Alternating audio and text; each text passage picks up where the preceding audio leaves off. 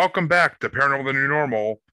This week I have Wayne, aka Wazza, from Night Sky Paranormal over in the UK on my show. Wayne, how you doing today?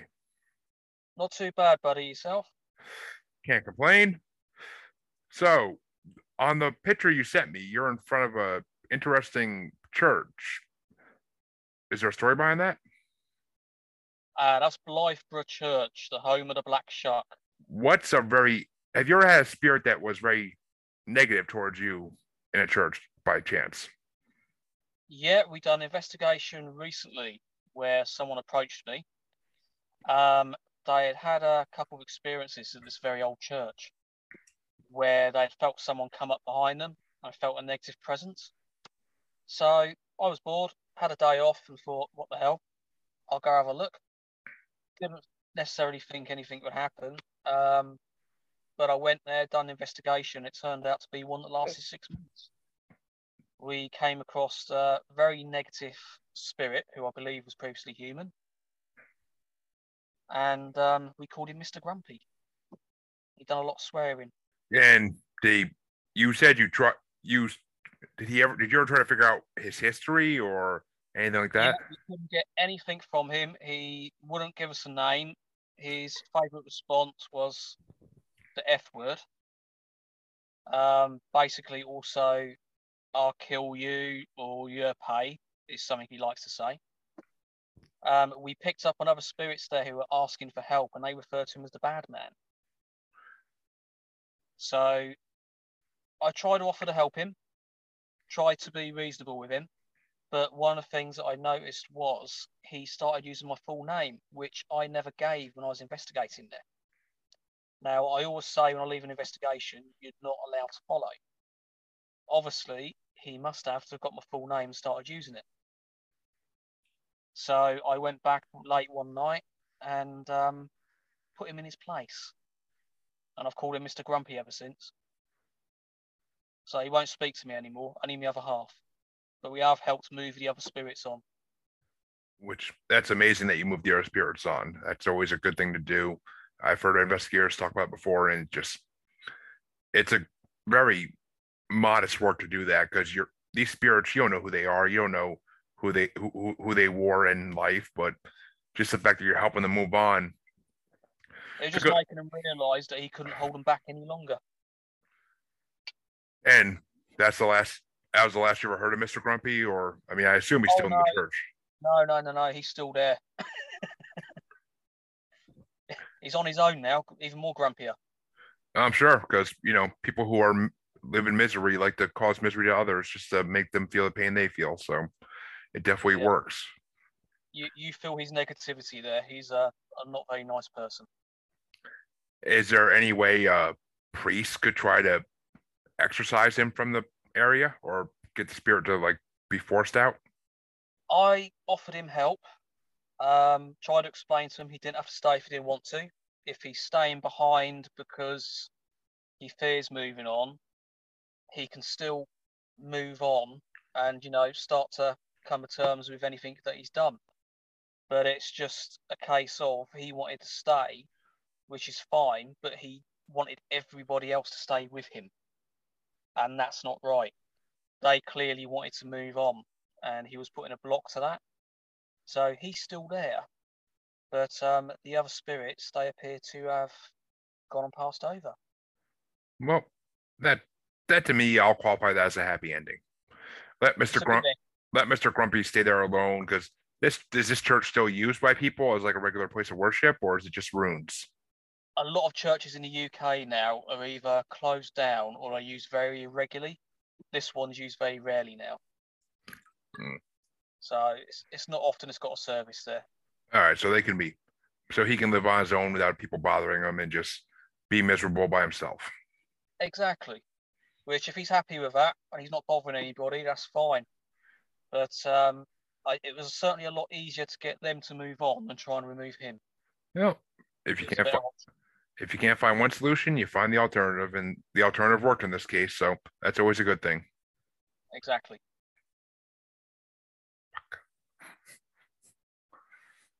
That's the name I gave him, Mr. Grumpy. I like I like that name, but so did this this bad man? Did you ever find out the history of the spirit, like who he could be? Tried everything to um, get his name, and he usually got swear words. Um, got told to f off. I don't know how many times. And then a couple of weeks after we started investigating there, and what was interesting, when we first went there, I gave my first name. And I said, you know, I'm an investigator, I've come here to investigate, etc. After a couple of weeks, he started coming through using my full name, including my surname, which he couldn't know because I never used it. So I went up there one night alone because I was so angry over it. Because I thought, I always say, don't follow me back and I thought something's not right here. And I went up there alone at night and I got all sorts of stuff coming through. F this, F that, get out, using my full name, just a real, real angry spirit. And I don't think he's anything other than he was human and angry. Um, wouldn't give me any details, but we had some other spirits that come through asking for help. A lady in particular and it seems to be looking at the gravestones in the area, she was one of the ladies that's buried there. And the others seem to be tied to the land because we found there's buildings that used to be around the church that no longer exist, going back some time. But we could not get his name, he would not give it. Jeez. I mean, it's I almost wonder if it was a priest who or some a priest that, that was in that church that had something bad happen to him, like he got excommunicated or something, and maybe he. I even asked that question, and all I got told was "f off," and it comes clear as day. And huh. I, I, just started laughing because I find it funny. And um, I even said to him at one point, we're having a really good ITC session. And I said, if you carry this on, I'm going to sit here all night singing I Know a Song that gets on your nerves. And after that, it just went dead. We had nothing. And for several weeks going back, it was just so quiet and he wouldn't communicate. And then we decided, me and my other half, to do a session there with me in, in the back in the churchyard. And then what my other half would do, she would sit in the porch church area. And all she got come through was get Wayne Hewett out. And he went nearly two months, he would not communicate with me. He'd only speak to my partner. And he would call her the B word and tell her to get me out. So he's a happy chap. Uh, yeah, he sounds like a very happy person to say the least. But that's why I wonder if maybe he was a priest who got excommunicated, and then they just and then he just took his own life or something, and that's why he's stuck in the church. But I would know his history. I really would. Oh yeah, that's interesting. Have you ever tried like digging back into the history of the church through like books or anything? I've looked into the history, see if anything um, happened there of note in the area. I found there was a, a murder and a lady dumped nearby. We looked into that at the church. Don't seem to be any connection, even though it's only a mile down the road. Um, someone else died a few years back nearby the church in that, you know, not very nice circumstances, but again, can't tie anything to the church of that area. But we know that going back some way, there was a lot of buildings in that area and a lot of things going on before the actual church was even built. Hmm. So a lot of history. And you've got Roman history as well nearby as well. Yeah, I mean, well, anywhere in the UK, you got so many different cultures coming in different points in time. It's just it could be it could be someone it could be a body buried underneath the church that spirit still resides in the land, and they just could be anything. I mean, possibilities are endless. Hey, Tamara, I do see you there. Sorry, I was waiting for the right moment to say hi to you. Tamara's from my other paranormal podcast that we do live on this network on Saturday nights, which we are on the Parahost Network. If I didn't say that yet, we that's the network we stream on. She's Hi. on she's on my other podcast, Global Strangeness, with two other friends, and she wants and she asked how we're doing. All good, thanks. Feeling better now. Yeah, Wazza had a little hospital trip this morning, but nothing too serious, or he wouldn't be here today to talk to me. Thank God. I'll survive. That's what we like to hear. But so, any other experiences while you're investigating? Um, I've been researching, and investigating since 15. So I've got a lot over the years. Um, we done, funny enough, another one recently. Actually, that was a another old church, historical site. We went to visit there, and there's actually ruins outside this church of what was the original church. And you can go outside, walk around the ruins, etc. And um, inside, we we felt an atmosphere, but it was actually like a really nice atmosphere. And we sat down, we started running some EVPs, running some ITC, and we had this lady come through. And I said to her, What's your name? And she said, Nicola, straight away. And we started talking to her, and we were like, Okay, did you used to worship here? Yes. Okay, so I started working on how long ago that was and we seem to narrow it down within the last couple of hundred years. And we carried on talking to her, and I was standing near the pulpit. And bear in mind, it was a nice day at the time, pretty warm. Suddenly, everything goes really, really ice cold around me to the point that when I'm breathing out, I've actually got steam coming out. And I called over my partner, and she comes over, and where I was standing was just absolutely ice cold, breathing out steam. And I just went, Nicola, is that you? Yes, sorry. And it was just amazing. The sheer, the way it just went so cold. And then we hear the door down the other end go slam. And did she disappear at that point, or were you able to get a response from her again, or did she was that her going through the door? we carried on talking um, for another 10 minutes, asking her questions. And in this hmm. church, they've got candles lit up where you can light a church, say a prayer for somebody.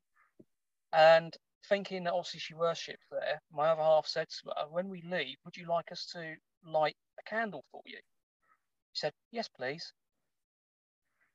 So I went, Okay, we'll light a candle on our way out. And we got, Thank you. And that was the second session. We'd been there the day before, and we got some responses come through. We didn't really get any communication, sort of direct. So we thought if we go a second day, let the place warm up, see what we get. So getting the information we got from her, going outside doing some research, found a Nicola that died about 150 years ago. Interesting. I mean, churches are always a hotbed of spirit activity if you're looking for it. But was the original church destroyed during one of the wars, like one of the world wars, or? I looked into that, and um, originally it was a big, big church. It was massive, and what happened was they couldn't continue looking after it. So back in the old days, sometimes what they would do if they couldn't afford to look after it, they would knock down a church and just rebuild one smaller. There's a another place um, I've investigated in the UK called Covehithe Church. If you look at that, you see what I mean. You've got ruins there that are ancient, and inside that those ruins, you have this little church from the 1800s. Quite amazing. Yeah, I mean it's it's the churches in Britain and all over Europe from the early days are just incredible, incredible. I love them, but I I mean, as a as an Assassin's Creed player, I've climbed a lot of churches in the UK on that game, but but so I I love the history of like religion and churches across UK and everything, the Vikings and all that. Like it's just to me, it's fascinating as could be. But I wanted to ask you, since you call your paranormal team Night Sky Paranormal, do you guys yeah. ever do you guys ever do any UFO alien type investigating or? I I don't do UFO investigating. I'm interested in it, and I read up on it all the time. I find it fascinating. I love space and everything, but I don't actually do the UFO investigating. I know a few people that do, and um, funny enough, I actually live not far from Rendlesham. If you know about that incident. Rendlesham Forest. Yes. Okay. I was gonna say. I was about to say forest. It was a military. It was a military incident, right? Like a bunch yeah, of. Known as the Rendlesham Forest incident. I'm literally. I'm about 15 minutes from there, where I am now. Ooh, that's that's supposed to be a hotbed to this day of UFO sightings. there's a lot of people that go there, and the woods there can be quite interesting. I'm sure. I mean, well, any, I mean, my house, we've seen UFOs outside of it too. We live on top of a mountain, so they're we think they're taking the materials out of the mountain for fuel or something along those lines. That's what the common belief in my town is. Yeah, there's there's so much going on at the minute. I mean, people talk about disclosure, but I really don't think they're ready just to come out and say, "Hey, everyone, they're here." Yeah, no, no, it's going in the right direction, but whether it's in our lifetime still, unless an incident happens where it becomes obvious, I yeah. don't think I just come out and say it. Unless it's like the day the Earth stood still, where one literally lands and says, "We are going to destroy Earth unless you guys can convince us not to in the next week." But other than that, happens, I'm just going to ask him to take take me with him, get me off I, his planet. I, do, I don't think you'll be the only one by far to do that, but it's gonna be like it's gonna be like Independence Day with a group of people on top of a building with signs saying take me, take me. but we'll be lined up. so, did you have have you ever gone? Because Bigfoot is in the UK, right? I mean, I've heard mixed answers to this question, but Bigfoot is a thing in the. UK.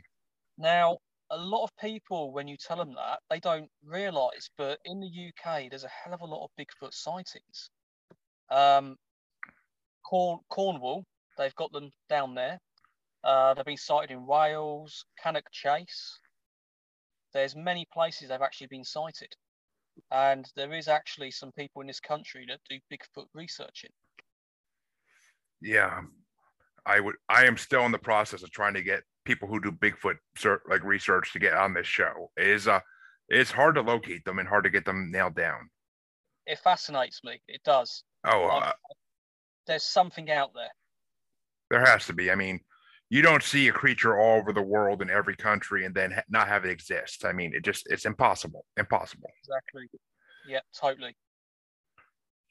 But I, I would certainly love to meet him. Since you're also in the UK, the other question I had is because the UK has a very vivid history of fae and fairies and all that.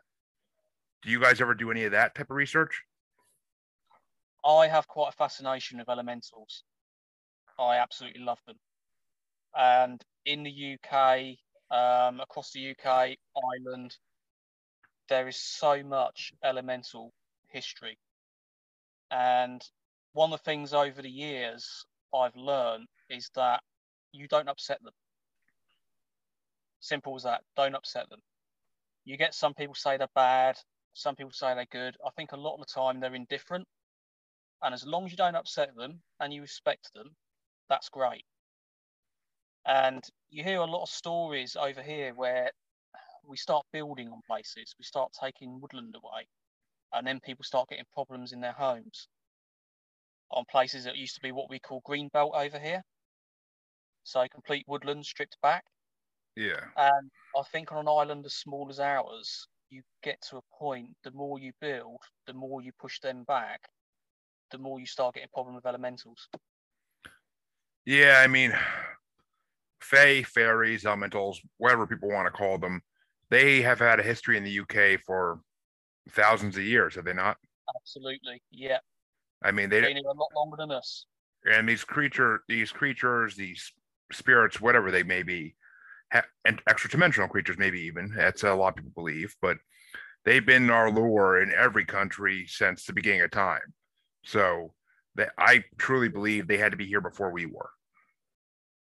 Yeah, I think they've been here such a long time. And the trouble is, what people don't realise um, from, like, say, America a lot of time is that the UK is a really small island.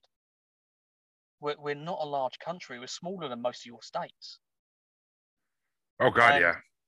You've got this constant building going on, a population expansion and all these greenbelt areas being taken away that normally would just be countryside that sometimes is so far out people won't even touch. And it's just being pushed back and pushed back and pushed back. So if you've got elementals out there and you're encroaching on their space and I've, I've just noticed over the last few years they seem to crop up quite a lot in this country people having problems with elementals. And a lot of it is to do with what humans do. Well, it's the same as having problems with regular animals we know about because of the same issue, because we're taking their land, and then you wonder why a bear or a bobcat's in your backyard if you live in America or the UK. Exactly. I mean, but did, did you ever investigate any of these complaints about uh, an elemental bothering somebody? Many years ago, um, it was a place up north. I got invited to go and investigate a building. Now, I didn't know much of it, much about it at the time. Went up there, but we went to this building that turned out to be a massive warehouse.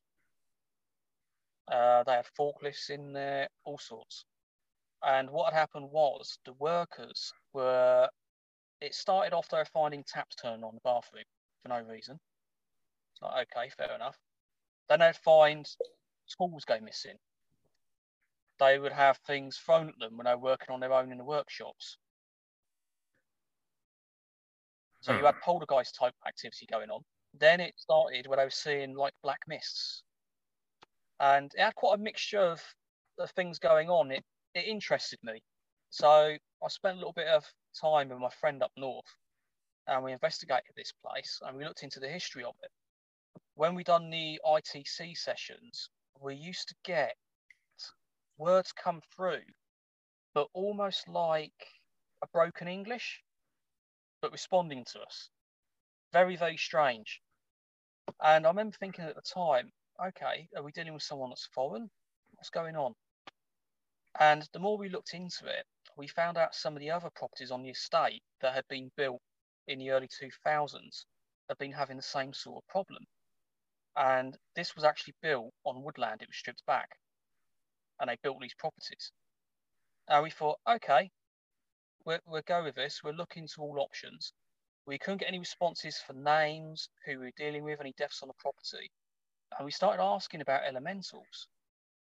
And it just kicked off. We got a response. And we got intelligent responses. And the more we looked into it we found out there was a lot of anger there. And it didn't like people working in this building. So we started asking questions about okay tell us what's happened is it you know to do with the forest these buildings have been put on top of it and what we actually figured was where they had built on some of this land, some of it was just fields, but there was a particular forest area. And it was seen to be this particular area they were angry about. And this is also the area where most of the buildings were being affected that were built on this previous forest. And they were taking it out on the people that actually worked in the warehouses. So what we had to do, obviously you can't take the buildings away, replant the forest. So with elementals, you have to show respect. Of course. So what we done, we try to explain to them it's not the fault of the people that are working here. Because the week before we had that conversation, somebody was actually pushed over coming down the stairs. And luckily they were only like three steps away. So things were starting to get quite nasty. So we said, look, we apologise on behalf of what we humans have done. It's not their fault, so we can't suddenly take these buildings away. And what we got the owner and the staff to do was to go outside, and they were joined by the other buildings as well, people from two other buildings, and they actually planted some trees. Huh. As a sign of respect. And they were like, "We plant these for you, and we'll look after them."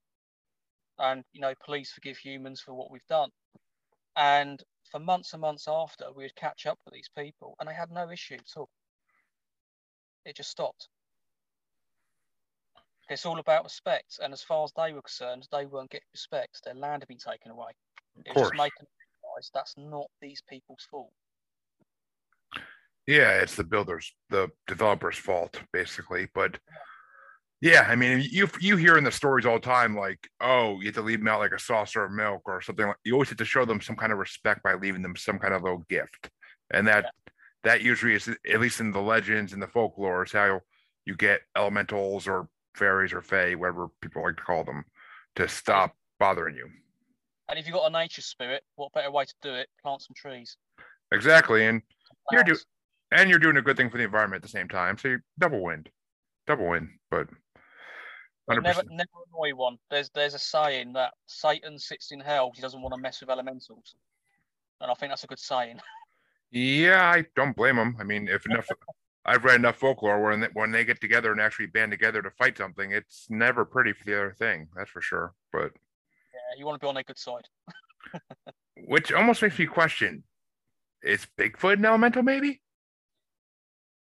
Oh, do you know what? Growing up, I was fascinated by Bigfoot because in 1902 they found a mountain gorilla, Yep. and before that, it was a cryptid. Yep. Because a cryptid is an animal that's not been discovered yet, and people were thinking that those that claimed to have seen this gorilla were absolutely nuts. And you look at what we found now. I mean, we found a shark not so long ago that was alive at the time of Shakespeare. It's The- that old, 500 years old. The green something shark, I believe. Yes, Greenland shark. Yeah. Giant octopus was a cryptid. Sailors used to say when the ships got hit during World War II, they'd be taken down. We've since found out that exists and they're attracted to the colour of their life jackets. Yeah.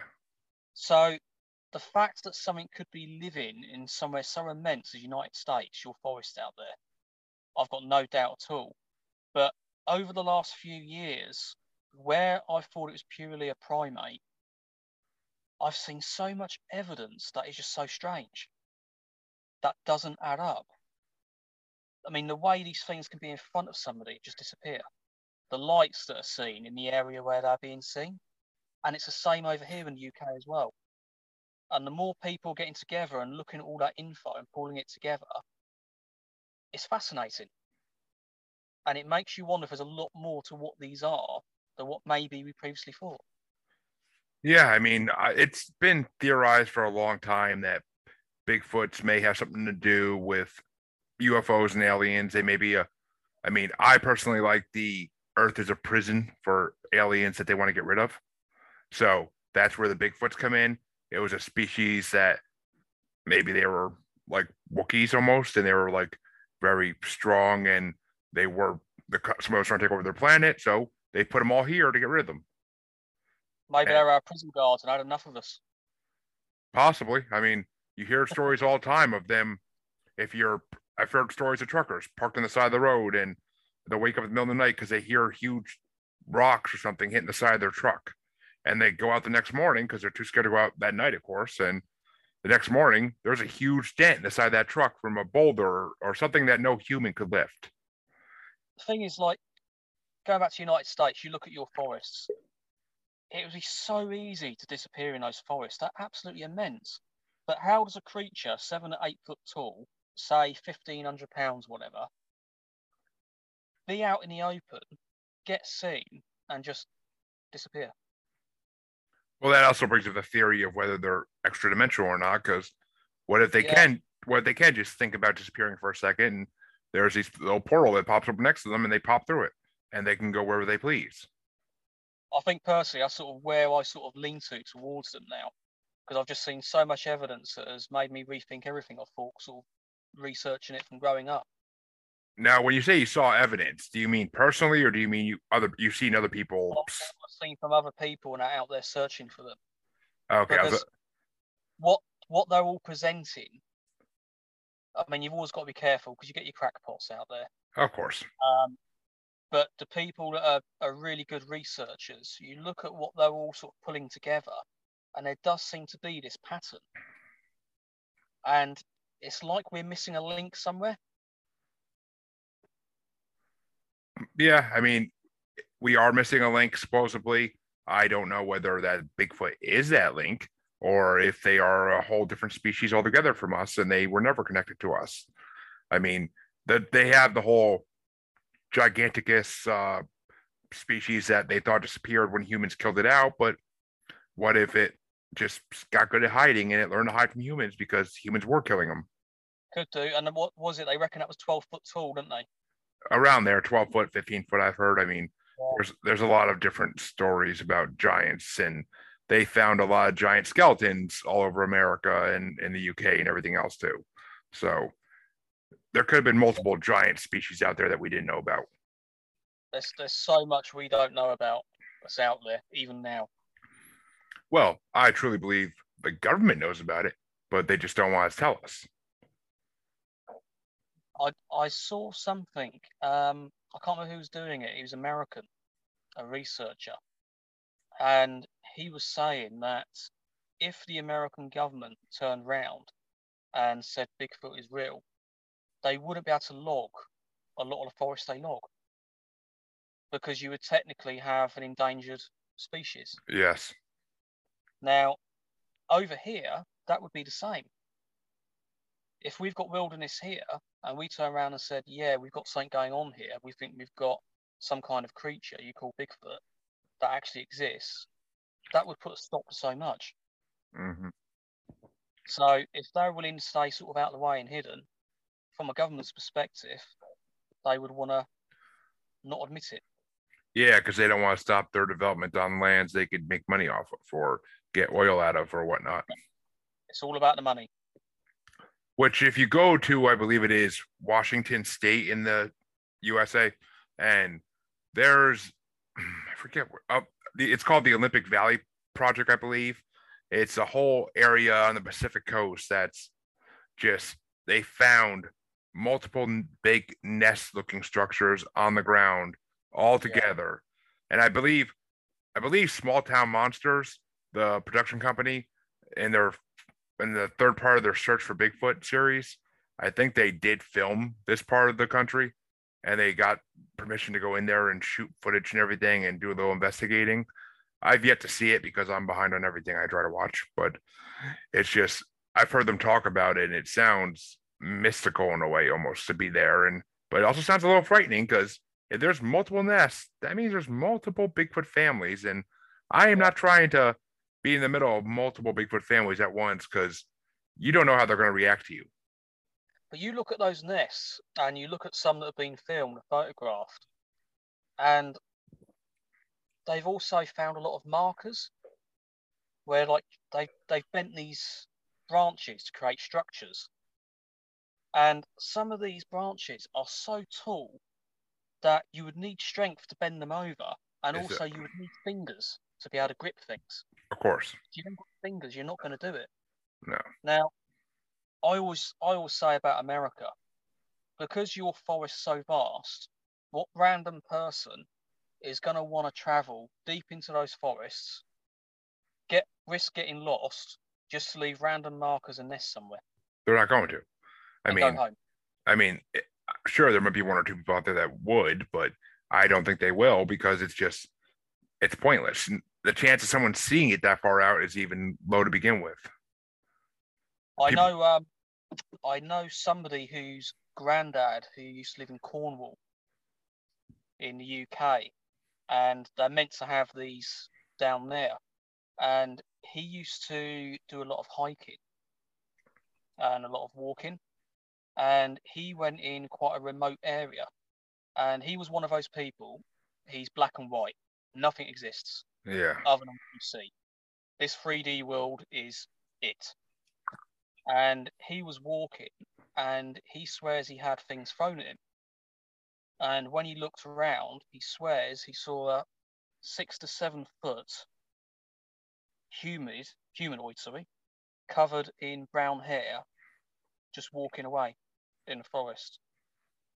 And it's going back to the point you made earlier, these things are seen all over the world. Absolutely everywhere.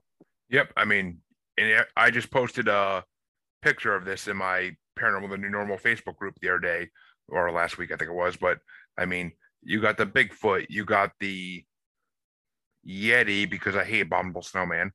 Um, you, you got the it's yeah. It sounds like a freaking Rudolph the Red-Nosed Reindeer cartoon, but well, give it a cuddle when you hear that. but you got the Yeti. I mean, you got the Yowie down in Australia, and there's Japanese, Chinese versions of this. There's Russian versions of it. Like there's every country has their own versions of ape men, hairy men, whatever you want to call them, and it's. I've heard some great stories in Australia, in the outback,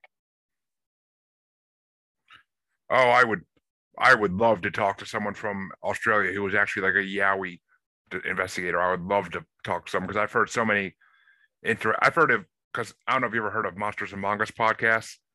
Yes, I've heard that. It's I've heard a lot of calls on there from people in Australia about like hearing yowie howls or seeing yowie tracks and or seeing yowies themselves. Like it's just it's it's the same as Bigfoot. Like so many people just hear things in their backyard and they don't know what it is. It and they play it on YouTube and everybody's like, "Oh, that's a cougar screaming," or "No, that's a that's this an alligator screaming if they're down south." But no, it's not. Like wildlife experts would be like, "That's none of those creatures. That none of those creatures have ever uttered a noise like that."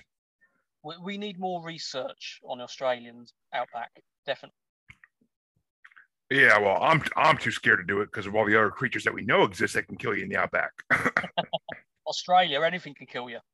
Yeah, I mean, let's not even get into the bunyip, but that, that's a that's a whole nother thing that will kill you. But but yeah, I mean, there's there's enough animals we know about in Australia that will kill you. I think there's they have the nine most deadly creatures in the world in Australia, I believe. Yeah, I'm not surprised. Between snakes and everything else. Like it's just insane. It's like God picked Australia and said, everything that can kill you is going in this one little island, and we're just gonna put everything there so that maybe people stay out of it. But yeah, we'll just it all there. But then no, the British decided to use it as a prison island. But which is interesting enough, and that's a whole nother subject we that could go into another day. But so what would you would you say the church thing is your weirdest weirdest experience, or do you have one that's weirder? Oh no, I've had I've had plenty over the years. Um, I've seen objects moved. Um, I've seen things that have blown my mind because I'm a very analytical person. I have to see it to believe it, and I'm what you call a skeptical believer. You know, I I totally believe in the paranormal, but not everything that happens is paranormal. No. And I'm one of those people I like to debunk and research. But I mean, one of my my favourite haunts, so to speak, is a place called Landguard Fort. Why have I heard of Why have I heard of that? you might well have. Um, it's based on the coast in Suffolk. Um, it's where the Royal Marines had their first battle and they were actually created, and they became Royal Marines when they actually repelled a Dutch invasion going back to the 1600s. Okay, yeah. Um, there was a fort on site before then, but it wasn't really much. Um, and then they started adding to it over the years. And then 1700s, they started adding more, and 1800s, and it was used throughout World War II as well. Now, in that place, because I, I love my EVPs, and in that place, you get the most amazing Class A EVPs. You get the most amazing activity. I mean, I used to be quite skeptical about table tipping. And I used to think, you know, people subconsciously removing the table. And I've seen a few impressive things table tipping, but until I went to Landguard Fort, where we had a session there, and the first time I saw it, the table was going absolutely nuts. And I kept noticing people's hands were coming away with the force of it. And I thought, okay, this has got my interest. So I knelt down got everybody asking questions, getting them trying to get this table to move even more. And the sheer force behind it was phenomenal. So I asked everybody to turn their hands over. And this table was still going. So I walked up to this table and I said, on the count of three, I said, everyone step away. And I counted to three and they all stepped away. And I just, full strength, went down on this table and I couldn't stop it moving. And it shot out from underneath my hand and it hit the door and I heard it the other side of the fort. Oof. And I turned round to the guy that was there, and he said, "Do you believe it now?" I said, "I will never doubt it again." That was impressive, and I've had so many great table tipping experiences at that place. That's... They, they love to communicate. They love it. Oh, of course they do. I mean, I'm sure they're bored out of their minds with no interaction. Because, I mean, I have my own theories on spirits because my house does have the people, the residents who built it, living in it still, even though they passed. And we found that out by hiring paranormal investigators back before, a little before Christmas. But it's just, I, as far as I'm concerned, spirits are, I think they kind of age like people do. Like they go from being baby spirits where they're just mist and they can't really do anything yet, but scare people, eh, not even by purpose, just by being there. And I think they slowly evolve into a shadow person type of creature who they can make themselves look humanish, like after they've been gone for a while and they learn how to control themselves a little bit. They can make themselves look humanish, but it's still just a shadow. And that's when they can really start to mess with things and just really scare the crap out of people at that point because people are horrified of shadow people, at least most are. See, the point you've made there um, is a good point because one of the thing that one of the things that really annoys me in the paranormal is the D word, and everything's negative. No, no. And you you go to investigate somewhere where someone's had problems, and they'll be like, "Oh, I got scratched. Things have been moved. It's evil." A lot of the time, it's something just trying to get your attention. And even where people have been scratched before now, sometimes it's not intentional. They overreach when trying to get that attention. And with regards to shadows, is that just the way some people perceive some spirits? Possibly. I mean, but because of the color black, what do humans instantly think? Evil. Activity. Yep. And I've been so many investigations where shadows have been seen, spirits, but they're not negative. And I think we we have to get out of this mentality. Right, we've seen it's black, it's evil. Everything's got to be the D word. And you see that so much in the paranormal at the moment. And it's just yeah, I mean I've had some great experiences at places that have shadow people and are not negative. And like you said, they're trying to they sort of in a way kind of grow, I suppose.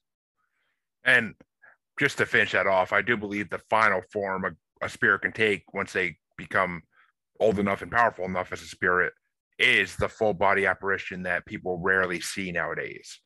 I mean, yeah. I think that's the final form because I think a lot of them don't get to that point because they find a way to move on before that point. Or they have yeah. invest or they have or they have investigators help them move on because I have heard of investigators helping spirits move on the first spirit I ever saw was a shadow, and it was the house that I grew up in. When I was a little boy, I used to have loads of comic annuals. Mm-hmm. I used to have what was like an old telephone table, and on these old telephone tables, they were hollow in the centre, and they would literally square. There was no legs; it was just like square. And what I would do, I'd put all my annuals inside the bottom of the telephone table when I went to bed, and I would line them all up so they were, you know, all level. And while I was in bed, I'd hear them played with and moved around, and I always knew someone was walking around the bedroom. And growing up, my parents never said anything about spirit or nothing. Until I was a little bit older, I heard my mum mention it. And I questioned her, and she said, "Yes, I'm convinced there's a there's a ghost here." well, we used to get a, quite a lot of different activity go on, and sometimes it stopped for months, and then it'd just be constant. And one day as a kid, do you remember the old VHS players? Oh God, yeah, I grew up with VHS players. I was watching a video, and uh, the TV to myself, and I walked up to it, and I put the old VHS tape in, and you see it go through the slot, and I had this most weirdest feeling I was being watched intently and something didn't feel right. And I turned around and I faced the doorway and I could feel something was in that doorway. And all of a sudden, the shadow came out, went alongside the wall, into the back wall, disappeared. And I just stood there, just con- just trying to fathom what I just seen. Yeah. And I- first time I'd seen anything in that house as a kid, I mean, it's always terrifying to see these type of things. I was lucky; my parents built both the houses I lived in as a kid, and they none the property wasn't it wasn't built on a, a native burial ground or anything like that. Luckily, so I never had any experiences until recently when I was staying at my now wife then girlfriend's house because I don't know if you guys in the UK know about the Bridgewater Triangle. Yes my wife's house that she family house that she lived in before she moved with me is right on the edge of the Bridgewater Triangle. Ah. So we've had we've had UFO sightings there. We've had we her house is full of shadow people and spirits because it's built on a Native American burial ground. Because the fa- the Wampanoag tribe, which is the tribe that was killed by colonists very brutally and without mercy, they actually lived right in the area where the house is because there's actually a famous the rock that's on the side of her property and her neighbor's property was. It was a corn grinding rock. It's actually like a historical marker. It was a corn grinding rock for like that tribe. They would always grind their corn there. I don't know why. I mean, to make cornmeal, I guess, but I really don't understand the reason for doing that. But that's just something that I never understood. But, and I mean, the Bridgewater Triangle is full of other things too. And she's seen some of them. Some of them she's never had any experience with. I mean, but there have been creatures in her backyard that she can't explain. Creatures that look like little monkeys, like not Bigfoot, but like little monkeys with tails, like chimpanzees or whatnot. Because she has chickens, and there was actually this creature was outside her chicken coop trying to get in. That is so strange. It is, and I, I'm like, why couldn't you take a? Why couldn't you go outside and take a picture? Just take a picture and run back inside. like it's amazing when you get these areas that just have so much different phenomenon going on. Skinwalker Ranch. That's a fascinating place. There seems to be so much going on there and so many different types of phenomenon. Brandon Fugal, who is on the show, The Secret of Skinwalker Ranch. I have been trying to get him on the show for like a month now because he is on Twitter and I I've tagged him in things trying to get him on, same as I tagged you in the thing to get you on here, but but he just is not responding. I don't know. I might have to reach out through email or something. I'm I'm gonna look into that more, but because that I've been watching Secret Skinwalker Ranch for the last two, the first two seasons it was on, and I'm waiting for the third third to be on Hulu. But I do love that show, and I I of course knew of that ranch beforehand because I've heard the legends and the tales, and it's just it's fascinating how all these triangles across the United States and the world have like these strange phenomena that no one can under, no one can explain. But it's oh, all? It's fascinating. Of course, it's, it's super fascinating, and it's, I mean, like, do you guys have any creatures over there that are similar to like pukwudgies are in the Bridgewater Triangle, like little Ewok-looking creatures almost? Um, the Tommy Knockers. I've heard that. I've heard that name, but they're supposed to be like goblins, right? Kind of.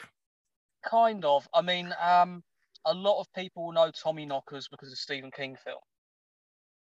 But the actual story was, again, that comes from the likes of Cornwall, is the miners would hear knocking. And they would hear knocking all around the mines. And quite often the mines would collapse soon after. And whereas Stephen King film kind of pits them as being evil, the miners actually saw them as protectors and that they were actually helping them because they these people that were experts in the underground couldn't find any logical reason why this knocking was going on. And then at one point, a lot of people from the UK travel to America to mine. Yeah. And so it's believed that the Tommy Knockers then came over to America, and that's where they got the name Tommy Knockers. Huh. And so, um, some people have seen them as sort of goblin type creatures, sort of like a little bit like what you described as well. Huh, interesting. I mean, because there's pukwudgies and there's a bunch of other small creatures too all around the world. So, I mean, it makes sense that if there's a Bigfoot, big creature all around the world, why wouldn't there be little creatures all around the world that just would be even better at hiding because they're small? Rendlesham Forest um, allegedly has something called shug monkey. I've heard that term. I've heard that term. Yeah, he um, apparently he's witnessed in Cambridge, and also witnessed in Suffolk and Rendlesham. That's funny because so, we got a Cambridge here in Massachusetts too, but it's in the heart of Boston. we we got quite a few cryptids in the UK, but um, a lot of it. One of the big ones is the the black dogs. That's seen a lot. The the black dogs slash the hellhounds. Yeah. Yeah, or black shuck as he's often called. Yeah, I've I, I I've heard a lot of stories of those on Monsters Among Us and everything else, but Yeah. have you ever come across one by chance? I've never come across one. I've been to the area where some of the legendary stories are. That picture that I sent you with me by the church door, Yes. that's called Blythburgh Church. And what happened was, going back, I think it's 1600s, there was a big storm in the area. And this dog, Hellhound, was meant to have attacked a church and then eventually found his way to Blythburgh. And apparently he burst into that church, killed a couple of people, and also lightning struck the tower, causing it to collapse. Hmm. And the legend is that that happened because of the black shuck. And where you, if you look at that picture, you see where my hand is. You've got these black marks. Yeah. Apparently, that's supposed to be the claw marks of the black shuck. And for all the listeners of this, you can see that picture on either the the ad for this live stream, or it will also be on the cover of the podcast for this episode as well, because that I knew there had to be some significance behind that picture, and that's why you're sending it. I knew there had to be. People don't send me pictures of them touching things unless there's a significance to that thing. That sounds. Yeah, I, okay, that, that does sound dirty. I meant it, but which for me is rare because I usually mean things to be dirty, but not in this podcast. That's my other podcast. But I've, I've actually got a theory about those marks that they claim are claw marks. I've I've got a distinctive feeling that they were made and someone's used a holy candle and actually burnt those black marks in huh, because going back, especially to those times when people were very into their demonic and everything's evil and witches and that, yeah, uh, one thing that I, I've researched and I've seen a lot is using a holy candle and burning marks onto a door to stop anything evil getting in. yeah, like sigils and whatnot. I can't think Yeah. of other, other names for it right now, but like sigils or just protective signs. I mean, anybody who's a fan of supernatural knows all about those. But Yeah, and that, that is really common of historical sites in the UK. You can go to some really old buildings and you can see like where marks have been put and keep witches out and all sorts. how close are you to Highgate Cemetery? Out of curiosity. Oh, probably Highgate would be about two hours from here, I think. because that's more like towards London, is it not? It is. Highgate is London. And that's an interesting place. Yeah, because I mean, I talked about on this show before about the legends of the Highgate vampire, but do you have any belief in that, or do you think it's possibly a real thing? In terms of a vampire, no. Um, I think a lot of that's BS and made up from the people at the time. However, I think there's an element in truth is there is something dark at that cemetery, something not particularly nice. I know a lot of investigators that have been there, and they've not liked it. And I I know people that they're like me. They don't back away from anything, but they've been there and they've had the most horrible feeling in some areas. So I think there's a lot going on there. Don't get me wrong. Um, I think it's a very active place, and there's probably something quite nasty there as well.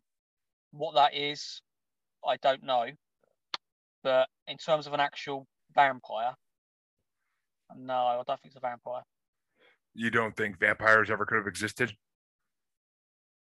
I think the only vampires that probably existed were humans.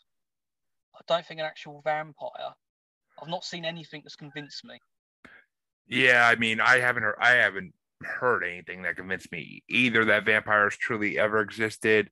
I mean, everybody knows the story of Dracula and the real Count Dracula and how the Yeah. legend how the legend got started. Everybody knows that story, but Vlad the Impaler. But it's just, I don't know. I feel like if dogmen exist, and that's the basis for werewolves, there has to be something out there that was the basis for vampires.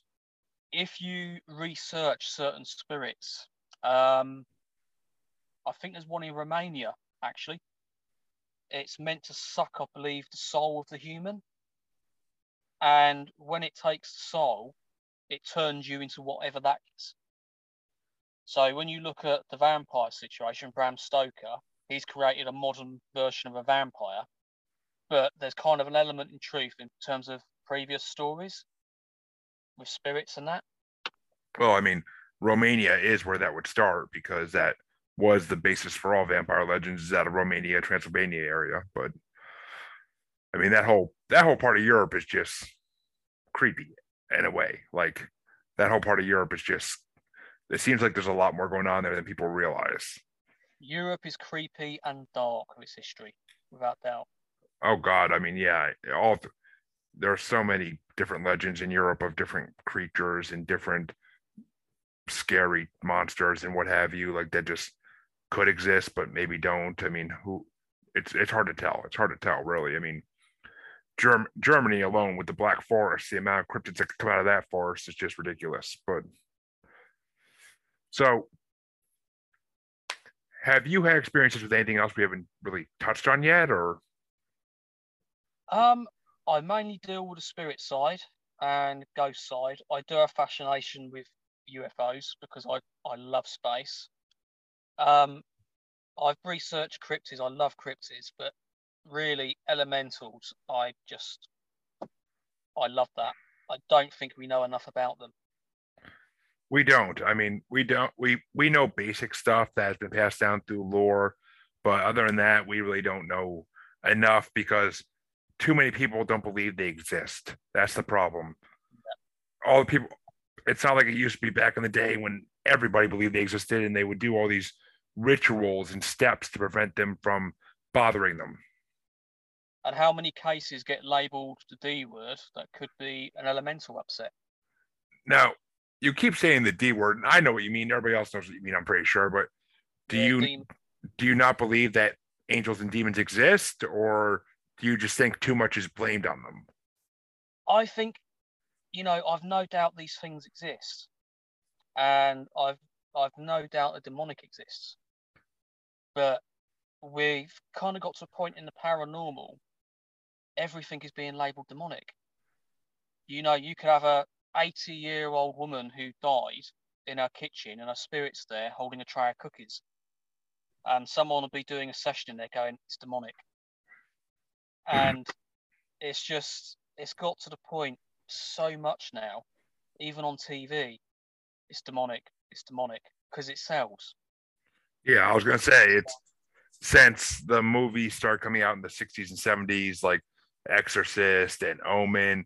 Like everybody believes now that they know that a investigator that wants to just be out there to get fame knows all they have to do is say, "Oh, we faced a demon at this place," and yeah. Whether it was or not, you just, I mean, which it rarely is. Demons, I don't think get involved in Earth too often because I don't think they are allowed up here a lot. You're going to tangle with something like that that's that powerful. You're going to know it oh, you're you're going to be lucky if you get out there in one piece at that point. But because I mean, if they do exist, because I'm agnostic personally, and I don't know what I believe when it comes to this stuff. I mean, I've heard stories that make me believe they definitely do exist, and I've heard stories that make me doubt it. But I mean, well, we're going to get into creature feature in a few minutes probably, and I'm gonna bring up another one creature in there that will bring up the whole idea of angels or demons, but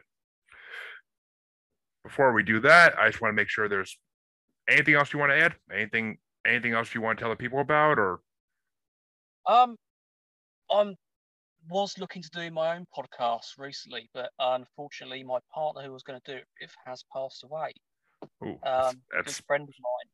That's horrible. But I am still looking to go ahead and do it. Um, and also talking about Landguard Fort, I'm looking at doing a documentary for YouTube on Landguard Fort. Interesting.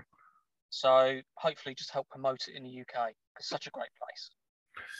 Yeah, and I mean, if you're that close to Rendlesham Forest too, I would definitely start doing a documentary there. Though I know it's been done, but you might find something. Who knows? Next time I go there, I'll live call you. you say you went from Forest. That'd be interesting for sure. Uh, that would definitely be a good event for paranormal the new normal.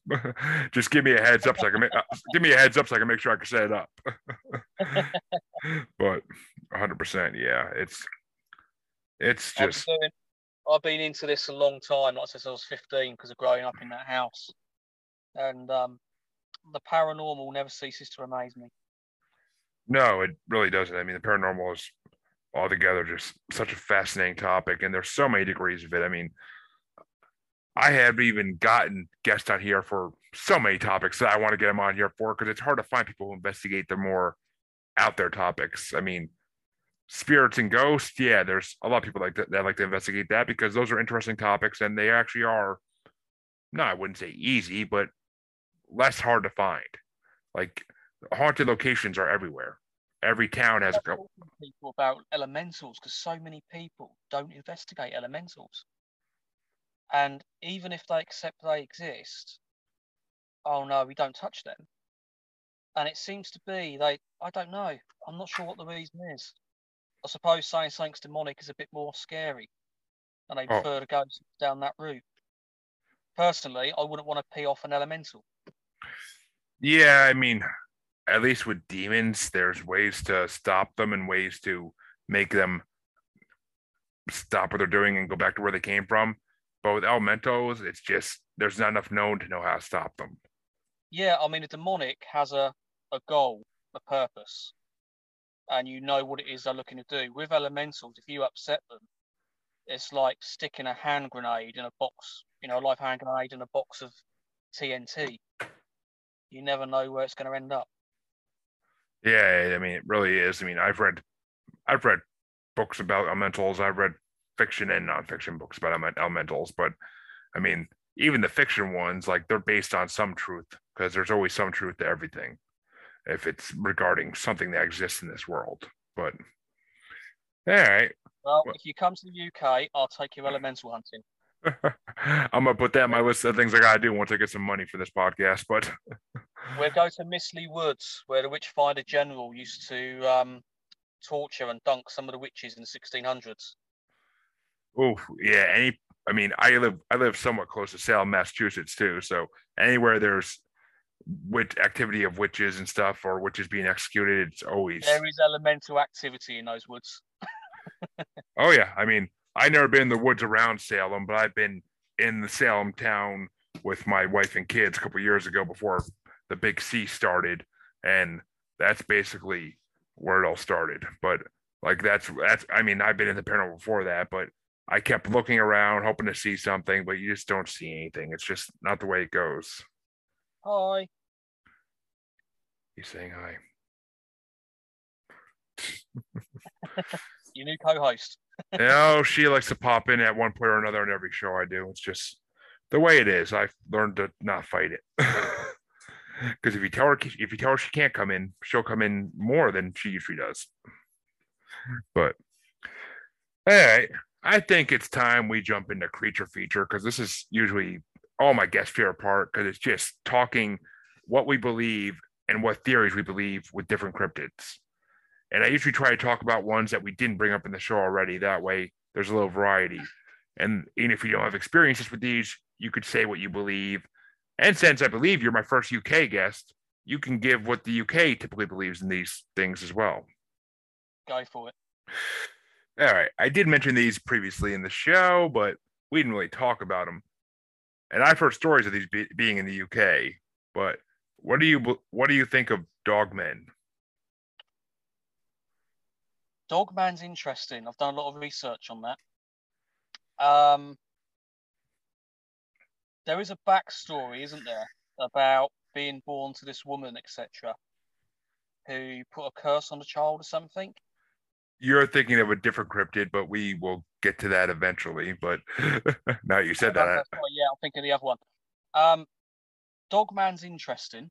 There's been there's a hell of a lot of sightings in America of Dogman.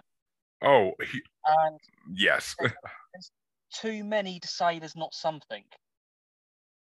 And again, on the sightings, it just seems to disappear. Mm, not always. I've heard of I had someone on my podcast actually who he didn't have the experience, but one of his army buddies did from his army days, where that he saw the same dogmen twice when he was a child. They typically set, they typically, from what I've heard, tend to stay in an area when they live in an area, like the Beast of Bray Road or the the Beast of the Land Between the Lakes up in Michigan. They, they can sort of they can be there, but they can just go really quickly, and that kind of it makes me think we're missing something. How are these creatures, if they exist, doing that and just being able to vanish? I find it fascinating. Yeah, I mean, they, from what I heard, they tend to just get down all fours and run at that point, and they yeah. run they run fast though because they're part dog or part whatever they are. But my, I mean, I've heard theories that they're, I know you hate the word, but they're demonic. I've heard that theory. I've heard yeah. I've heard theories that they're just creatures that have existed since the beginning of time. Because look at the ancient Egyptian gods. Look at Native Americans saying they had to deal with them, and I mean it's just so much history in these creatures that they. And this is where the W word that I hate, werewolf, comes into it because it's just that's where the legend came from, and they add all these features to it, like silver bullets and the moon and all this, but I don't think that's what it is. I mean, especially since the Beast of Bray Road has been around for 60, 70 years now. Maybe something in dimensional? Maybe, but I think they just tend to live in areas. Like, I think they, because there's so many things across the United States, and there's a there's a website that I've been trying to get the people who started it on the show. It's called North American Dogmen Project, but they have a map on there, and a lot of these things are clustered together in certain areas. So, what if there is a tribe of them or a group of them, multiple groups of them, like Bigfoots, living across the world? Yeah, it's true. I mean, for most, I mean, there's a famous song too that Derek played on Monsters Among Us podcast that about a dog, about these guys were out in the woods hunting and they found a dog out there and they're playing with the dog and then it ran in a log and it came out the other side standing up on two legs as human. Like it's a whole interesting thing. I i don't know what to believe with dogmen because i definitely believe they exist. There's there's been too many stories for them not to exist but it's just i don't know. I wish someone i wish people would do more research into it because that's another thing they don't do research into enough. Yeah it's one of those cryptids. There's not the same intention as you got people with Bigfoot. You got so many people doing Bigfoot. Yeah. And it would be nice to know a little bit more about this this dog man because people are seeing something. I mean, Small Town Monsters is the only thing, group I really know that has been doing something like looking into it because they've done the Beast of Bray Road movie they did, and they just did either came out or is coming out soon. The Howl of the Rougarou, which I mean, the Rougarou is the South American South's version of the Dog Man, basically, and it but it came over from I believe the uh, Caribbean islands because it's New Orleans mainly, so it's that Cajun folklore. So I don't know. I mean, it just and plus with the werewolf theories out there, it has to exist because that's where werewolves came from. Same as vampires came from succubus or different spirits, whatever you want to call them. I'm a great believer with folklore that yeah. as wild as some folklore is, when you look into it, there's an element of truth somewhere, and it came from somewhere. Yeah, I like to always say Rumpelstiltskin is Loki. but I mean, that's my theory. But all right. Well, you mentioned this one before when you're trying to think what Dogmen uh, wore. Yeah. Let's go to the Jersey Devil. yeah, this one I find fascinating. Um, the whole backstory of it, I don't believe that. But again, there's so many sightings of the Jersey Devil. And I've been listening like podcasts, people's sightings, and people are very genuine. And they've they've witnessed something, they've seen something. But what is it? I just find it totally fascinating. And with the Jersey Devil, I mean, it's weird because it's in one general area. It's not like it's a nationwide thing, even. It's in the Pine Barrens in New Jersey, which, yes, is a very creepy forest. That's for sure. I've driven, th- I even driving through it, you kind of like look at it and you're like, who knows what could be in there? But because I I grew up in New York, so I went to New Jersey once in a while for concerts and whatnot, or to drive to Florida, I had to go through New Jersey. But and it's just I don't know. I mean, the Jersey Devil kind of goes back to my whole Earth is a prison planet for aliens type of thing, because that would explain that would explain Bigfoot. That might explain dogmen. That might explain. I mean, it would be an answer for so many cryptids if that's what was the case. It I've would be, heard um, interdimensional mentioned a lot for that one, but I, I honestly don't know. I'm just fascinated by the amount of accounts. Well, that's the one that you were bringing up before, where it was the 13th child of uh, of a mother, Mama Leeds, I believe her name was, yeah. or Mo- Mother Leeds, and supposedly when it was born, she she cursed the child before it was born because she was sick of having kids. Because at 13 kids, I think any woman would be, but it supposedly it came out and it was disfigured with bat-like wings with hoofs, and it shot out the window and ran to the Pine Barrens.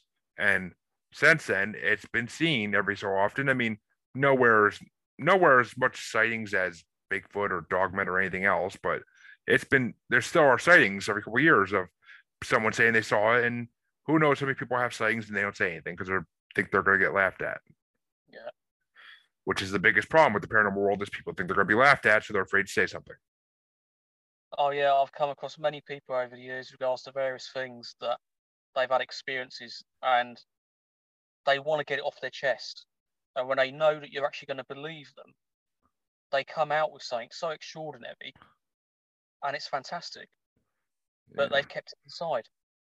Yeah, I mean, people come out in their deathbeds like, "Oh, I saw Bigfoot. Yeah, we, he was around my cabin when I was a kid for years." And it's like, "Why'd you wait till now? We need details." And then they pass, and it's like, "Oh, come on!" but it's just uh, one of the. All right, and since you said you do like these this top, you said you like this topic, but we didn't really get to talk about it because, like a lot of people, you don't really have experiences with this what do you think? What is your what do you believe is actually out there for as far as extraterrestrials go? Like as far as grays, reptilians, the Norse looking ones, any of them you any of them any of them you want to talk about? I think if you look at the, the bigger picture, first off, this universe, it's immense without doubt, I think there's life out there. Um, how arrogant is the human race for a human being to turn around and say, no, it's only us? Because we're really not that intelligent as a species when you look at what we're doing to the planet. no, we're not. We're not. We're, we're not.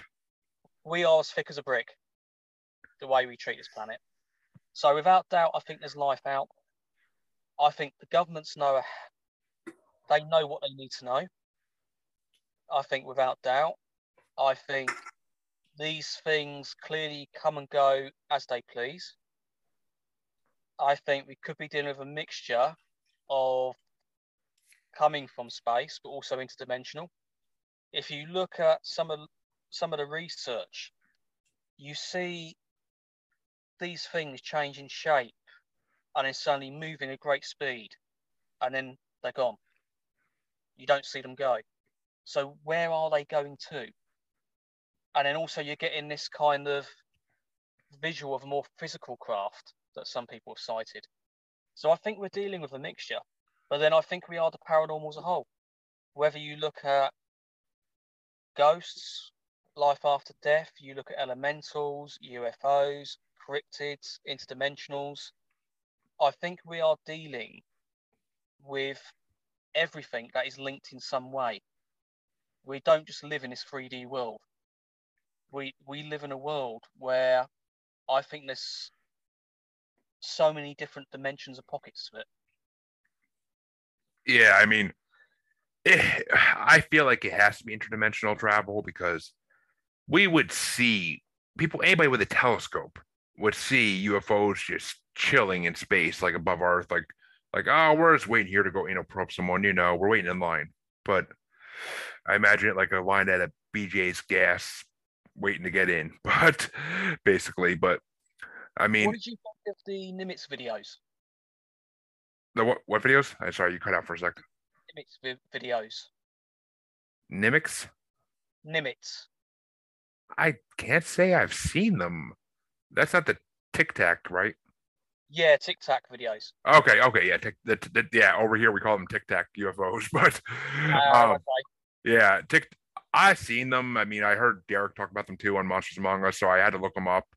And I mean, like every other UFO video out there, it definitely proves there's something out there that Yeah. human humans can't build anything to go that fast yet. That's the biggest thing. That I mean, as far as we know, the governments haven't built anything like that. And if they did, they'd be showing it off. They wouldn't be hiding it. Because they like the all the government. Chinese, we'd be in trouble already by now. Oh, I mean, well, let's not get into that. but otherwise we'll get into the big C word here. But um but yeah, I mean it's just I I mean what if you look at all the different religions of the past, I mean, they all have these different godly beings that they supposedly were visited by. What if they were just different species of alien? What if they what if all the Egyptian Sorry, I lost you. That's okay. What if all the Egyptian ones were just different, were just like a group, almost like a diplomacy group sent from a alien Senate or alien House of Representatives, and that's why See, they're all. own- based on sorry, based on what you just said, my own belief is that there is information in the past.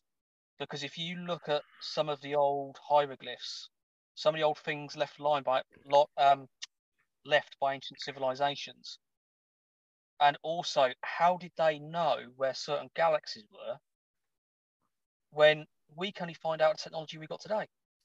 Yeah, How? exactly. I mean, look at all the cave paintings as well from when we were primal creatures.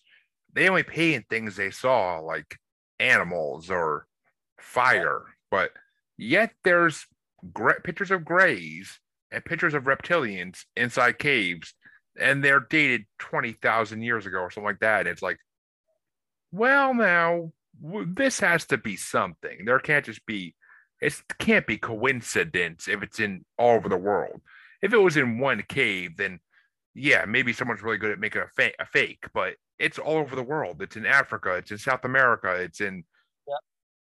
Russia. I mean, and going back to the very beginnings, they didn't. They shouldn't have known these other civilizations because they were too far away. Uh, you know, you go far too far back, they wouldn't have travelled and met them yet. no. You can see all of this left around the world where they're depicting things from coming from above, and they're depicting star systems. Well, if we've only got the technology now because of the likes of somebody like NASA and all these geniuses, where did they get that info from? They wouldn't have known. Have you heard of Valiant Thor? Yes. He supposedly it was a alien that came to America in the 60s, I believe, to President Lyndon Johnson, I want to say. By I had to look this up last time because I was wrong, but he basically Valiant Thor was supposedly in the White House and in the Pentagon for months and months and months. And like he was advising them against he was advising them with all the nuclear war stuff going on against Russia. Like, you guys need to stop, or we are gonna start interfering. You guys need to calm down, or we or we will come down and interfere before you come and take us out. Which I mean, yes, I know that's the basis of a lot of science fiction novels, but this was actually something that supposedly really happened on Earth, on the United States, on Earth, and it just supposedly really happened. And I don't know why I believe because it was there's pictures of it too, supposedly of this. He looks like a man because it's what they call a Norse looking alien. Like if there's a show on TBS a couple years ago called People of Earth, and they did a really good job of like showing the three main types of aliens people see. and how they work together to like accomplish things. But so he was a Norse, so he looked just like a European that maybe was visiting the president. And there's supposed to be pictures of him like sitting at press conferences next to the president. But I don't know. I mean, I feel like this story should be bigger than it is because it's like a small, not really talked about alien story. There's also the one of Roosevelt, isn't there? Supposed to have had a, a meeting and all of that. He, that was it Roosevelt? That, Was Valiant? I don't remember. I mean, I got. I keep saying I got. I got an agreement with the Greys. Was it for abductions or something? Oh yeah, I've heard that. Yeah, because that's what they based. That's what they based the X Files storyline off of. I'll tell you what fascinates me though is the amount of incidents over nuclear bases. Mm-hmm. Rendlesham incident was an American air base, Yep. and you guys had nukes there. and also look at look at all the incidents out in the Nevada Utah desert where there's nuclear testing that was done. I mean, it's it's a, a wormhole just to talk about it because it goes down so many different alleys as far as aliens are concerned. But but since you just said something about seeing something over areas of nuclear waste and whatnot, what do you think of Mothman? Since it can be possibly an alien too. Do you know what? I think Mothman may be my favourite cryptid.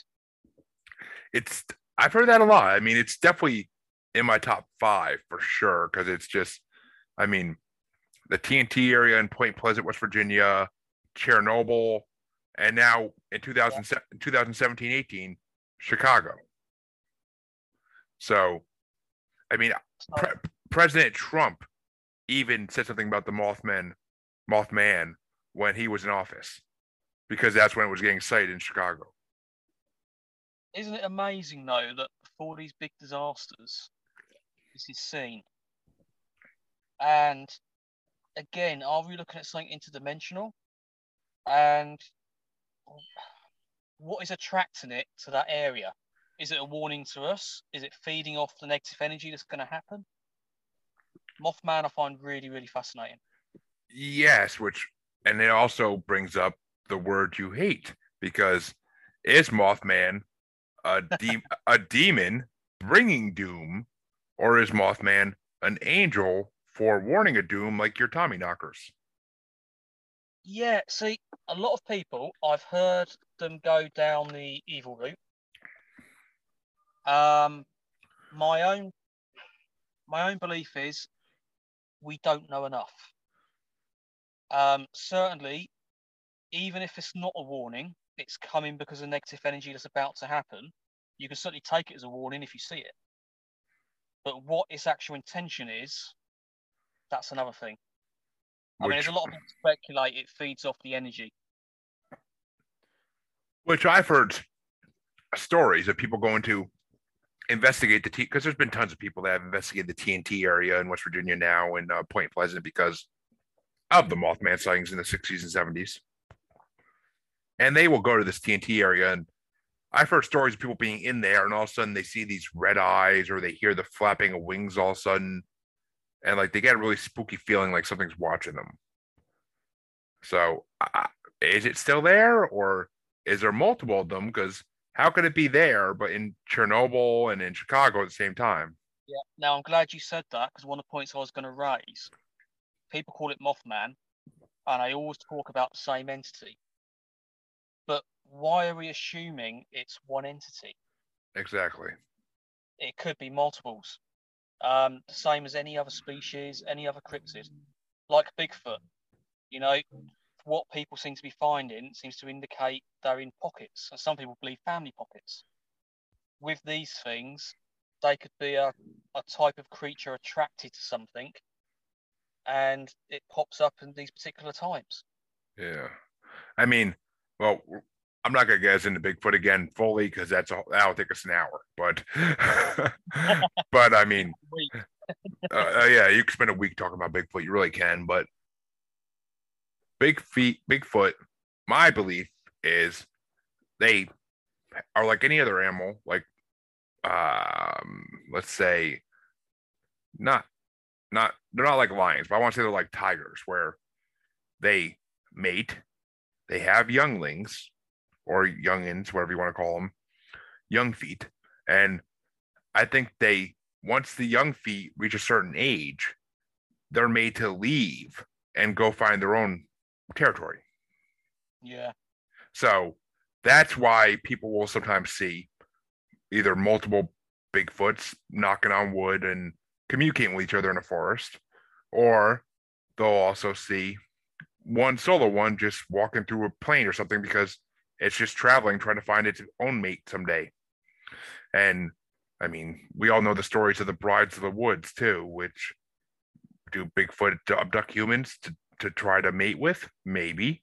I've heard weirder things. I know there's a whole book series about that because it's a fictional book series, but I know there's a whole book series about that because I heard about on a podcast called Wild Things where she interviewed the author. But which, because you know the name Grover Krantz from Bigfoot Research, I'm sure, right? Yeah. This podcast, Wild Thing, it's his niece, I believe, who's the head host of the podcast, and she and she basically just continued her father, her uncle's work on Bigfoot and continued researching herself. And I've also, I mean, I've heard the story on Monsters Among Us, the famous story of Mac, who fell out of a tree while hunting and was supposedly nursed by a female Bigfoot and was actually fed her breast milk. Yeah, I've heard that. And didn't he have a, a back injury that apparently had healed super quick or something? Exactly. Finally, someone who actually heard it besides me. Because everybody everybody I talk to, they either never heard of Derek's podcast or they just they know of it, but they don't have time to listen to it. Because there's there is a lot of episodes now because it's been out for so long. But if you got into the beginning when it was then when it first started, then most most then you keep up with it. But and I would love to get Mac on this show, but who knows how to contact him? I mean, I hopefully will be having Derek on the show in August, and hopefully he can lead me that direction. I hope. Hopefully, I'm hoping that'd be the that'd be the interview of my lifetime. But but he because he that that story I've heard it multiple times now because Derek's played it multiple times because it's so crazy, but believable by the detail he gives. Yeah.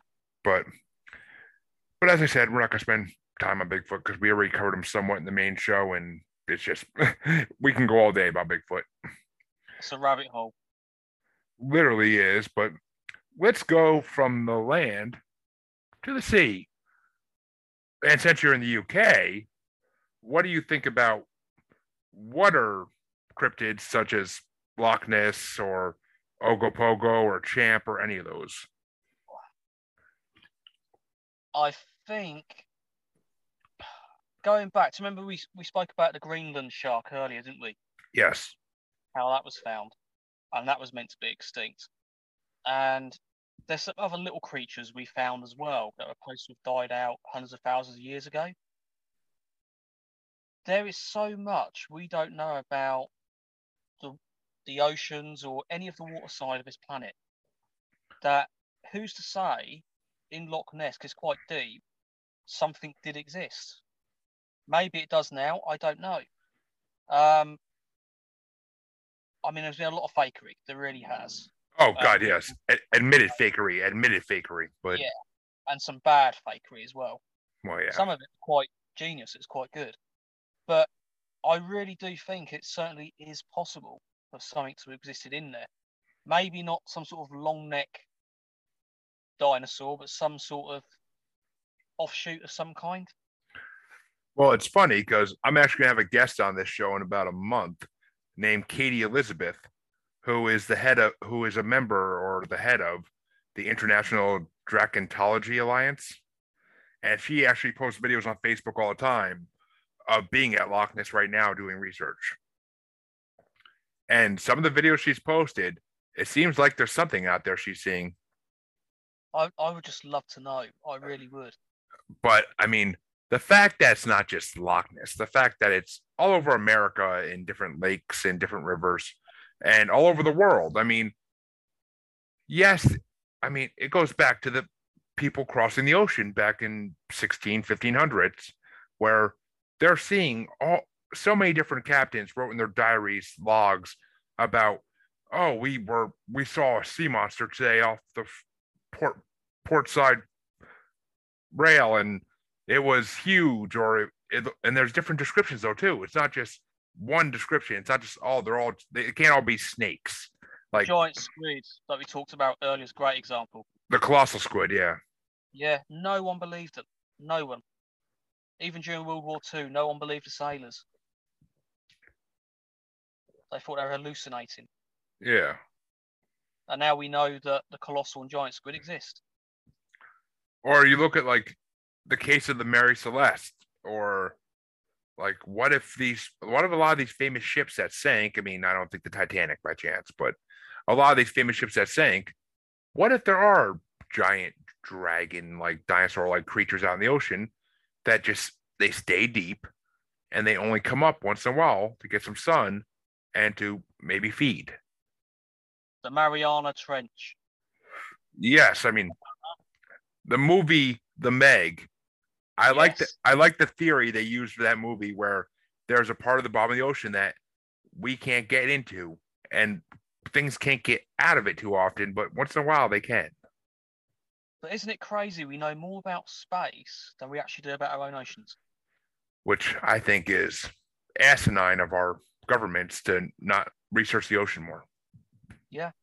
I mean, with technology nowadays, you can send cameras down so deep. Why don't you? Unless they know something is there, which brings me to my next topic, actually. Mer people.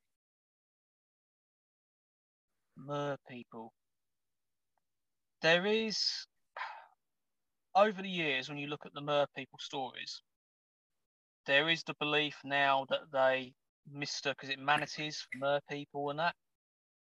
And all this kind of stuff. I can't believe that. I can't believe yeah. that sailors were getting all excited about seeing a manatee. I don't care how long you're out at sea. A manatee is not going to look like an attractive female. No, I wouldn't want to kiss one myself. Um, there seems to be just, again, there's so many accounts of what they've seen. And you look at some of the old stories, very detailed accounts as well. Now, I'm not being funny, but if a manatee was swimming near me or popped up, I would know it's not, you know, a, anything else other than what it is. Yeah, which I, I mean, for a half woman, half fish, or anything. I mean, because even if you're out at sea for months at a time and you're dehydrated, drunk, possibly drunk, and or just lonely, and you have and your brain's sending out endorphins just to make you see things because you're yeah. you haven't seen a woman in months, let's say. And then all of a sudden you see, but a manatee's not going to look like a woman. I mean, it may look like Ursula from Little Mermaid, but that's about it. It'd have to be some good rum. It'd have to be some really good rum or some really good whiskey or something, but it's just, and plus there's the whole thing of, I believe it was Herodotus in ancient Greece who wrote about Atlantis. And supposedly the Atlanteans actually went to war with Greece at one point.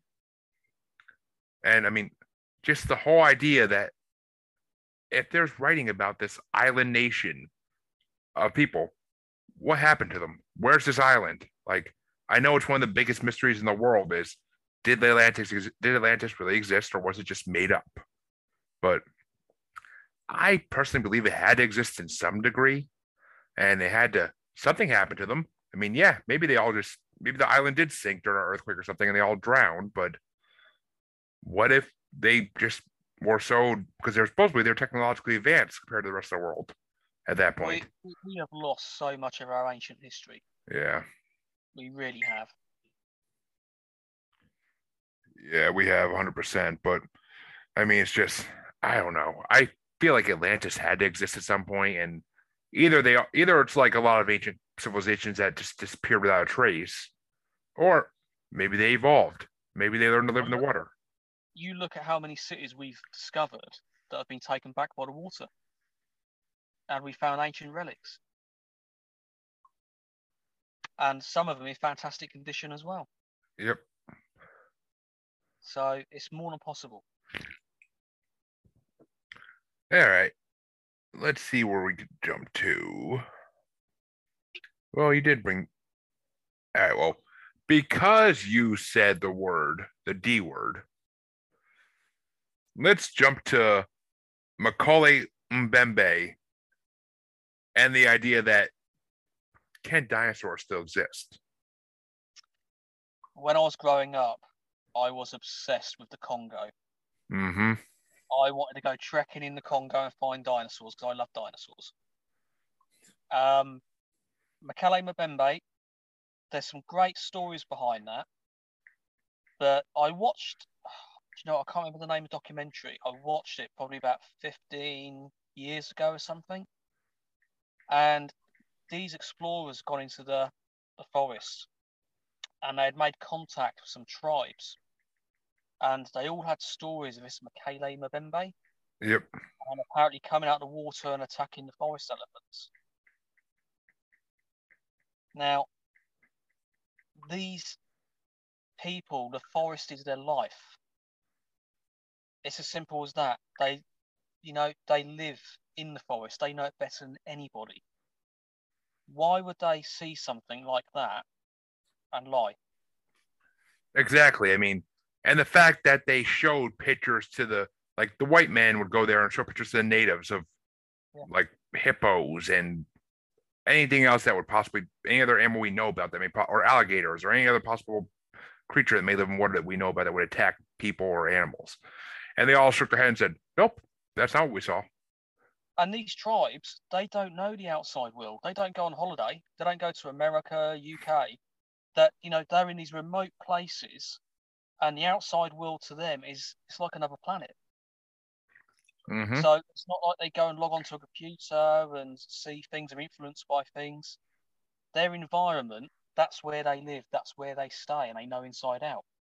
I mean, and it's not the only creature like that to be seen in South Yeah. America. In South America, and I believe it's Chile. Like there's the supposed forest that has raptors living in it, but and the and the and the Chilean people respect these creatures enough that they tell people to stay out of the forest or you won't come back. Well, the giant bird eating tarantula, that was a myth. And when they said it was carrying chickens away, people thought they were all crazy. And no one believed that. And then they find this great big tarantula that can take a chicken and carry it off. There's just creatures everywhere we don't know about. Yeah, I mean, we spend all this money now trying to explore space and trying to explore all these places. We need to start exploring Earth more. When again, our our exploration of Earth, what died out? I think in the 1950s, 60s, when we started with the Cold War. We started with the Cold War. That's what really killed it. It really feels like we deliberately avoid it sometimes. Which the question is, why does the government avoid it? Exactly. That's the whole thing. But all right, I think we'll do one more, then maybe we'll call it a day. But let's see, let's see, let's actually, I'm interested in this one because I want to see if you guys have these in the UK. Have you heard of rakes or pale crawlers?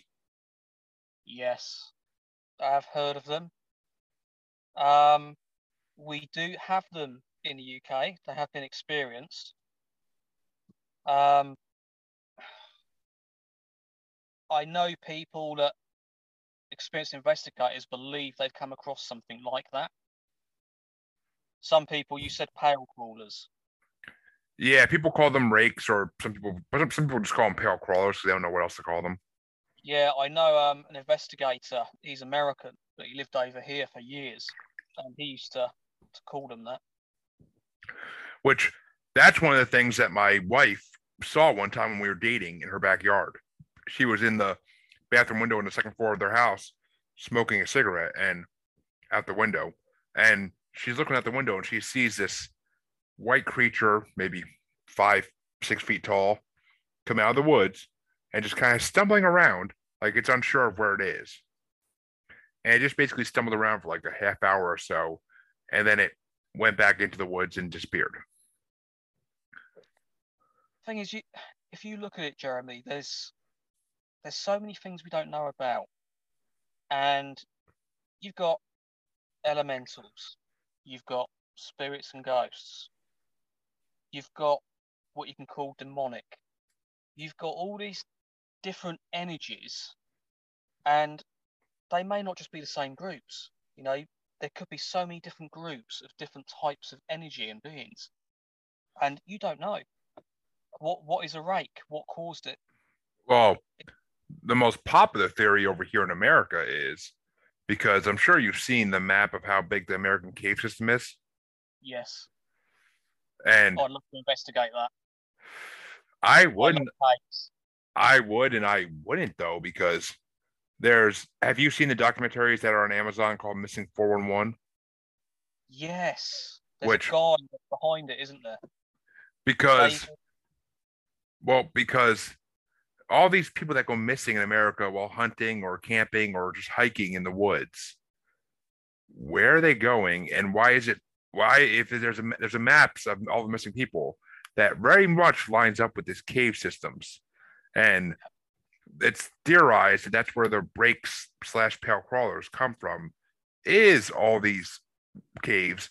Maybe they're like a mole people type of creature that has lived in caves for so long, and then um, we started mining and we create openings.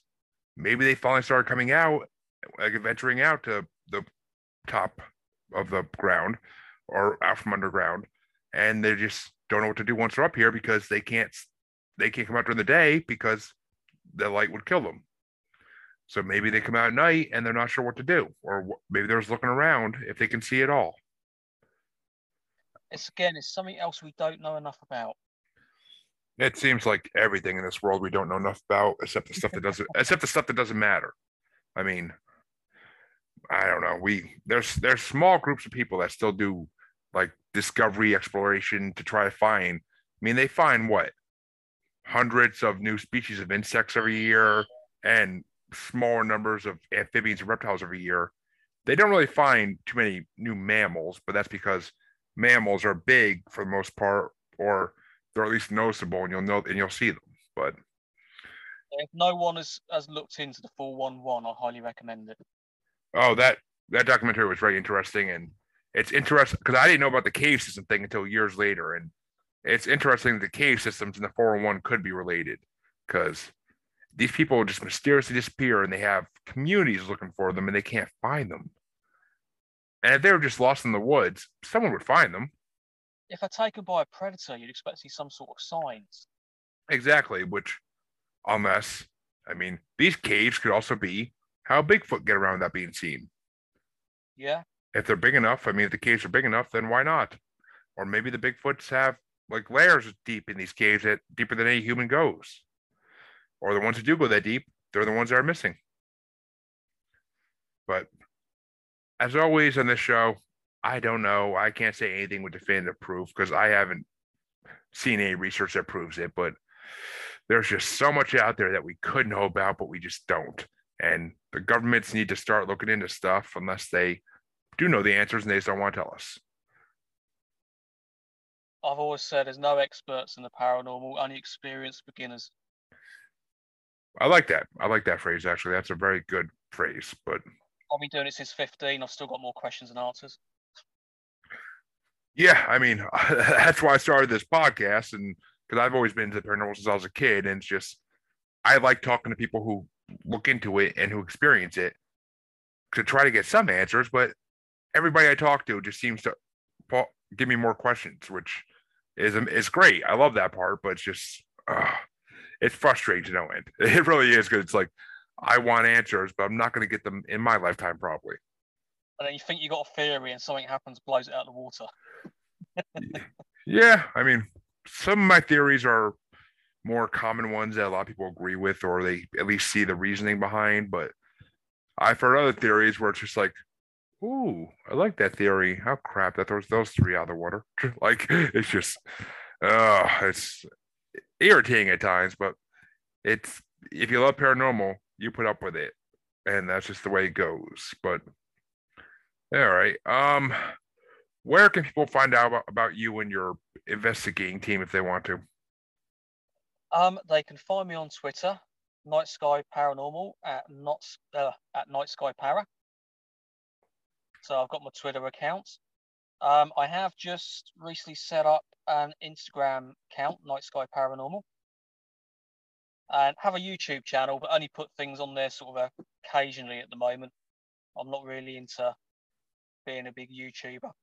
But like I said, looking to still do the podcast and get that up and running. Just with my friend passing away, I've got to kind of rethink things at the moment. Yes, hundred. Yeah, I mean, I could understand that, of course. But, and are you on the Book of Faces or no?